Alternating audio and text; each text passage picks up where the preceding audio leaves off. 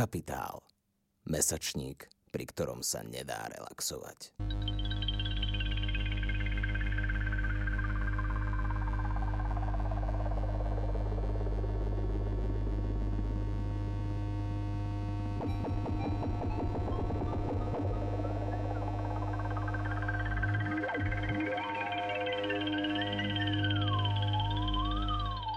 Počúvate Capitalx, podcast angažovaného mesačníka Kapitál. Vo zvukovej verzii vám prinášame esej z decembrového čísla s názvom Moja bigotná rozprávkarka.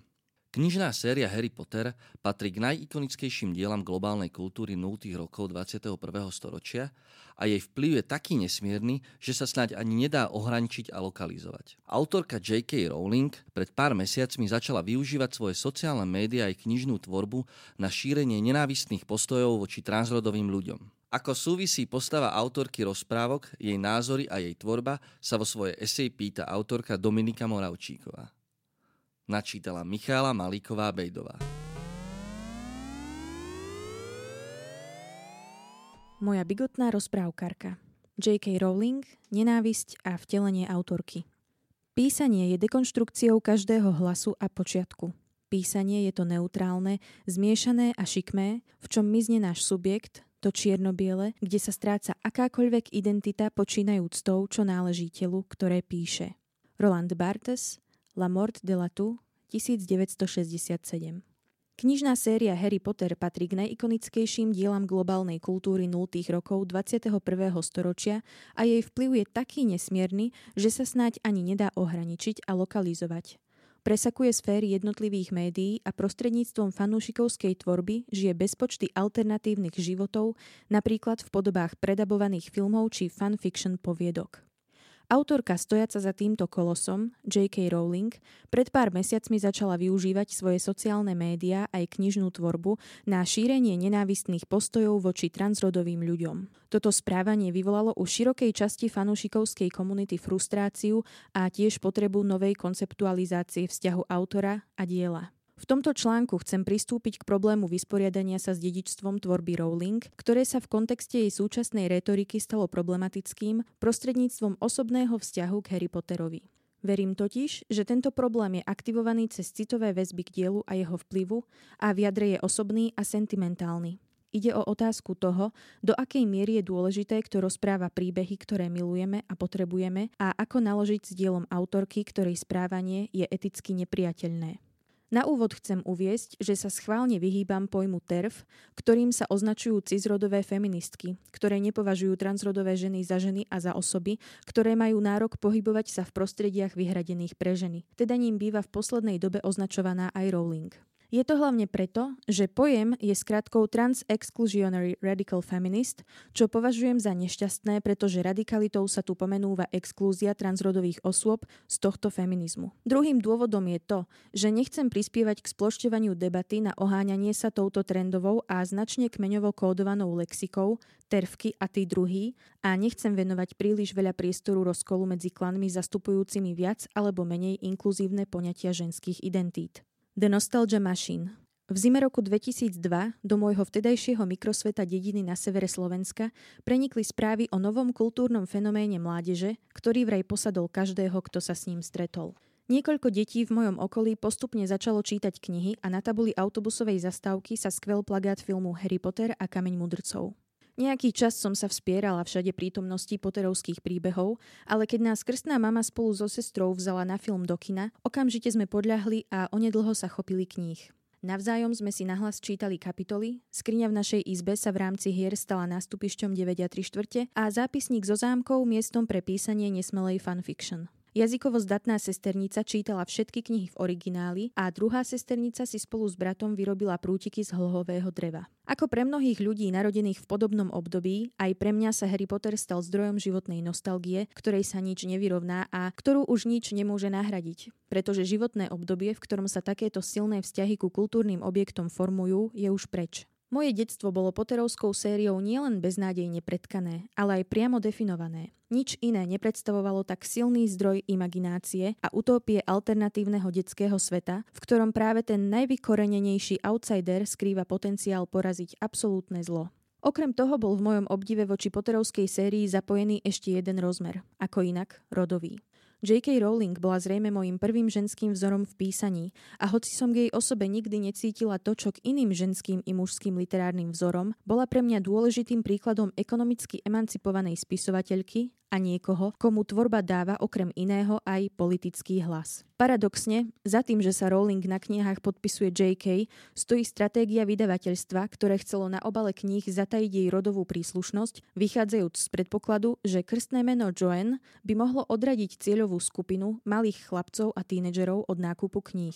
O viac než dekádu neskôr som začala čítať blogy filozofky Julie Serano a sledovať tvorbu youtuberky ContraPoints a novinárky Sereny Daniari. Tieto tri transrodové ženy mi sprístupnili základný kritický diskurs o rode a jeho performatívnosti a pomohli mi situovať mnohé frustrácie a nejasnosti plynúce z mojej vlastnej rodovej identity. Medzi tým sa začala písať história pôsobenia J.K. Rowling v oblasti kritiky práv transrodových ľudí. Ženská krv.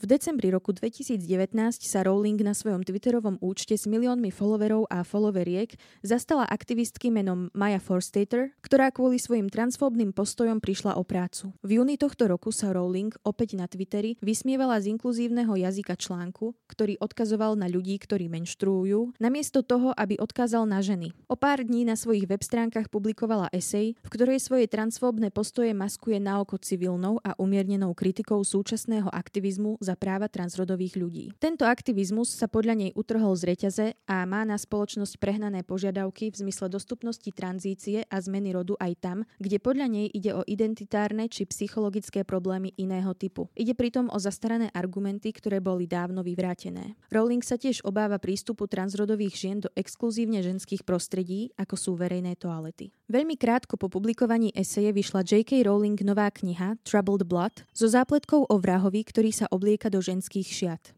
Toto využívanie spisovateľskej platformy a svojej autority pre cieľ nastaviť transrodové ženy do pozície zločinných mužov, ktorí dominanciu nad ženami získavajú cez ženský kostým, odhaľuje autorkine nepochopiteľné, zrejme až obsesívne zaujatie témou domnelého ohrozenia cizrodových žien transrodovými ženami. Kniha tiež predstavuje celkom nechutné gesto použitia literatúry na posilňovanie kolektívnych úzkostí cizrodovej populácie, ktoré stoja za vnímaním transrodových žien ako nebezpečných mužov s patologickými túžbami.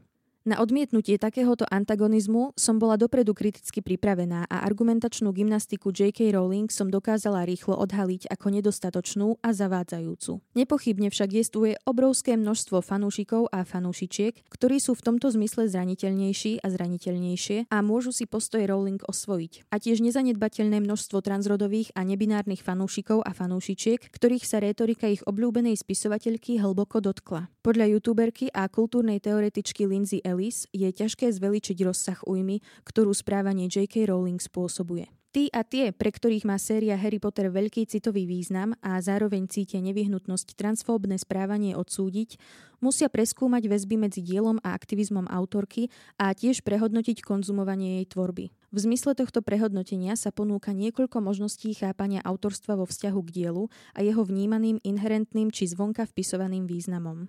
Čo si počať s Harrym Potterom? Prvá možnosť je tá, že zavrhneme autorku ako osobu a dielo od nej oddelíme. Nadto ešte môžeme skonštruovať sekundárny narratív o tom, že Rowling napísala Potterovskú sériu predtým, než začala šíriť transfóbne myšlienky, teda šlo o inú a zdá autentickejšiu verziu nej samotnej. Niektorí si takúto predstavu osvojili tak doslovne, že začali používať hashtag RipJK Rowling, Predstava tak radikálne meniaceho sa človeka ruší možnosť fixnej osobnosti autorky a ponecháva len predstavu idealizovanej autorskej entity jestvujúcej mimo času a histórie, oddelenej od osoby, ktorá píše komentáre na Twitter. Problém tejto predstavy je to, že predmetný Twitterový účet ako platforma s miliónmi followerov a followeriek, využívaná na propagáciu nenávistných myšlienok, vznikla práve na základe úspechu Harryho Pottera. Previazanosť diela J.K. Rowling a aktivizmu teda existuje a nedá sa prerušiť dekonštrukciou autorky, pretože to, čo túto previazanosť vytvára, nie je reálnosť autorstva, ale reálnosť moci, ktorú Rowling využíva a ktorú získala vďaka svojmu literárnemu dielu. Áno, text môže byť tkanivom citácií pochádzajúcich z tisícov kultúrnych zdrojov, ako píše Bartes, ale v tomto prípade je text zapojený ako nástroj tvorby politického priestoru, v ktorom môže Rowling so svojím statusom autorstva, a teda aj autoritou, rozširovať účinok svojich nenávistných postojov. Idealizovanú autorku v takomto prípade nemôžeme oddeliť od reálneho človeka z mesa a kostí. Druhá možnosť predstavuje zavrhnutie autorky a aj samotného diela spôsobom, ktorý obsahuje jeho nadhodnotenie v zmysle implicitného politického zámeru, teda v zmysle predstavy, že dielo je nenápadným médium politickej ideológie, ktorá je v súlade s autorkynými transfóbnymi postojmi. Podľa tejto premisy je Potterovská knižná séria prepojená s jej svetonázorom v tom zmysle, že Rowling, ktorá preferuje konzervatívny a exkluzivistický feminizmus, aký je limitovaný normatívnou prevádzkou identít v kapitalistickej spoločnosti, aj samotného Harryho Pottera ako jeho autorka limituje a toto dielo je tým pádom poplatné centristickej ideológii alebo slovami R.J. Quinn, liberálnej ontológii politiky. Potrebujeme ale výraznú mieru interpretácie, aby sme dospeli k záveru, že knižná séria Harry Potter je viditeľne ideologická. Áno, Harry Potter nie je revolučný v tom, aký pohľad na svet ponúka. Ako píše nebinárny novinár alebo nebinárna novinárka Aja Romano, príbehy Rowling obsahujú mnoho problematických prvkov ako napríklad rasové stereotypy či vysmievanie sa z obezných ľudí. Lenže ak nás interpretácia literárneho textu dovedie k predstave nejakého konzistentného či dokonca zámerného šírenia politickej ideológie, ktorú považujeme za status quo či až spiatočnícku, k rovnakému čítaniu veľmi ľahko dospejeme aj pri iných podobne významných významných fantazidielach. Boli to predsa hry o tróny, ktoré podľa Slavoja Žižeka vo svojom kontroverznom finále zlyhali v revolučnej politickej imaginácii. Už vôbec nehovoriac o reakčnej politike v srdci pána prsteňov, o ktorej písal napríklad Damien Walter. Z toho sa dá usúdiť, že je užitočnejšie sa nad nedostatkom revolučného potenciálu zamýšľať v širších rámcoch média fantasy literatúr, než u jednej konkrétnej autorky. Tretou možnosťou je nezavrhnúť ani autorku, ani jej dielo s tým, že práva transrodových ľudí označíme za marginálnu politickú otázku, v ktorej je postoj autorky síce nesprávny, ale zanedbateľný. Problémom tejto pozície je opäť reálnosť škodlivých dôsledkov, aké nenávistná retorika môže mať na životy transrodových ľudí, ktorí bez tak patria k najzraniteľnejším skupinám spoločnosti. Podľa OSN je pravdepodobnosť, že sa vo Veľkej Británii transrodový človek stane obeťou násilia dvojnásobná v porovnaní s cizrodovými ľuďmi a podľa štúdie s názvom Transphobic Hate Crime Report 2020 od organizácie Gallup 4 z 5 transrodových osôb v Británii mali počas posledných 12 mesiacov priamu skúsenosť s transfóbnym násilím. Rowling zatiaľ pomocou svojej autority a nezmerateľného dosahu nelútostne amplifikuje ich rizikové postavenie v spoločnosti. Nazdávam sa teda, že jediná konzistentná možnosť je tá, že opustíme autorku aj dielo, ktoré samo o sebe neodsúdime ako zhubné, ale ako zhubný rozoznáme vplyv a moc, ktorú generuje. Zámer a hlas, keď je politický. Spomínam si celkom presne na svoju prvú konfrontáciu s transrodovou ženou. Bolo to počas výletu v Dánsku na nákupoch s mamou v second hande. Mohla som mať asi 8 rokov. Transrodová žena za pokladňou, ktorá nám poskladala kúsky oblečenia s dlhými vlasmi, extravagantným make-upom, výrazným účesom a umelými nechtami, musela vykonať väčšiu performatívnu prácu, než ja, kedy budem musieť vykonať na to, aby som bola okolím vnímaná v súlade s rodom, ktorý je pre mňa prirodzený. Napriek tomu, že sa predavačka obklopila markermi ženského rodu, prečítali sme ju ako muža prezlečeného za ženu. Roland Barthes píše, že hlasom príbehu nie je hlas autora autorky, ale čítanie a čítajúci subjekt.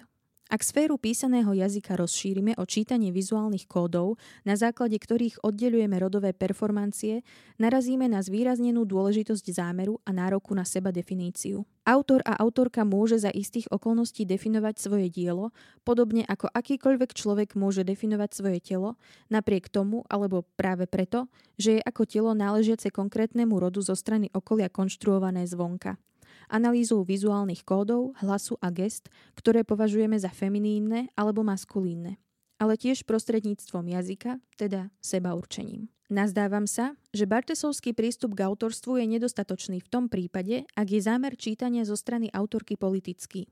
Tak ako je to v prípade detektívky Troubled Blood, kde Rowling na ploche viac než 900 strán využíva detektívny príbeh pre elaborovanie svojho politického postoja. Pre transrodového človeka je čítanie rodovej performancie politické vždy, pretože jeho alebo jej seba určenie znamená nárok na autentický život a miesto v spoločnosti. Čo si teda o Rowling vôbec myslieť? A je ešte možné pristúpiť k jej dielu politicky neutrálne? Constance Grady, ktorá napísala recenziu najnovšej knihy Rowling Troubled Blood a priamo túto knihu nazýva transfóbnou, priznáva, že odpoveď na túto otázku nepozná. Už neviem, čo si s J.K. Rowling počať. Neviem, čo by si hoci kto mal počať s ňou a s jej knihami. Prečo je problém vysporiadania sa s vplyvom diela Rowling v kontexte jej aktivizmu taký unikavý? Ako povedala vo videu Death of the Author 2 Rowling Bugalo Lindsay Ellis, Aplikovať Bartesovú smrť autora na Rowling v tomto kontexte nefunguje, pretože ide o snahu nájsť akademické riešenie pre citový a etický problém. Smrť autora je málo na to, aby nám ako analytický nástroj vysvetlila, čo sa tu odohráva. Chlapec, dievčatá a bytosti, ktoré prežijú. Rowling napísala knižnú ságu, ktorá svojím spôsobom definovala generáciu a Rowling taktiež cez svoj vplyv veľmi reálne ohrozuje práva a životy transrodových ľudí. Obe tvrdenia sú pravdivé a nie je spôsob, ako rozriešiť túto rovnicu prostredníctvom dekonštrukcie jej autorstva.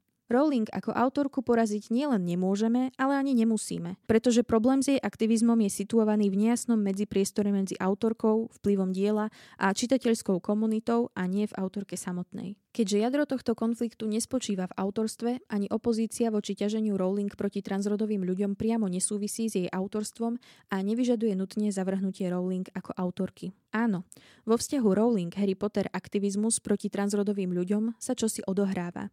Ale nie je to niečo, v čom môžeme oddeliť častihodné zatratenia a časti autonómneho umenia. Namiesto toho skúsme oceniť zložitosť tejto situácie a uchopiť ju ako výzvu k správaniu, ktoré môže byť prekvapivo oddelené od Rowling – a tým aj od jej úsilia o kontrolu dynamiky a pravidiel diskusie, v ktorej sa snaží obrátiť pozornosť na seba a imaginárny politický proces, v ktorom je ona tá ohrozená a viktimizovaná. Navrhujem, aby radikálna opozícia voči Rowling predstavovala to, že ani na okamih nebudeme pochybovať o autentickosti potrieb transrodových ľudí, nebudeme uvažovať nad ich motívmi a spýtovať skalopevnosť ich identít. Bez medicínskych, vizuálnych či iných dôkazov akceptujeme ich preferované mená a zámená a od ostatných budeme vyžadovať ten istý štandard. Pokiaľ ide o to, ako naložíme so samotnou Rowling a tvorbou, z ktorej stále profituje, hoci nemusí byť správne posudzovať a zavrhnúť jej dielo ako celok, môže byť dobrý nápad snažiť sa svojimi kvapkami v mori nenavyšovať jej ekonomický a sociálny kapitál. Aj keď nevieme, či sa počas pandemických zimných mesiacov neuchýlime k Potterovskej knihe či filmu, alebo či si fanúšikovské tričko ešte niekedy oblečieme medzi ľudí, alebo len na spanie, alebo z neho urobíme handru, vieme dopredu, ako skončí pomyselná krížová výprava Rowling proti transrodovým ľuďom.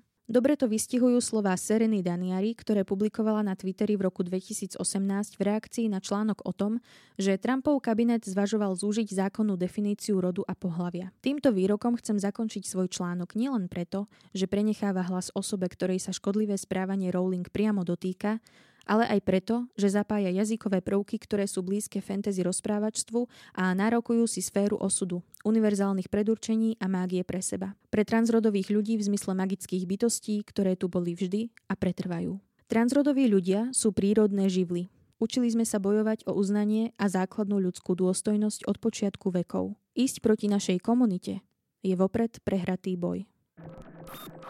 Počúvali ste Capitalx, podcast angažovaného mesačníka Kapitál, ktorého vznik podporila Rosa Luxemburg Stiftung zo zastúpení v Českej republike a Fond na podporu umenia. Viac článkov nájdete na webovej stránke www.kapital.noviny.sk, kde nás môžete podporiť napríklad objednaním predplatného. Za čo vám vopred ďakujeme.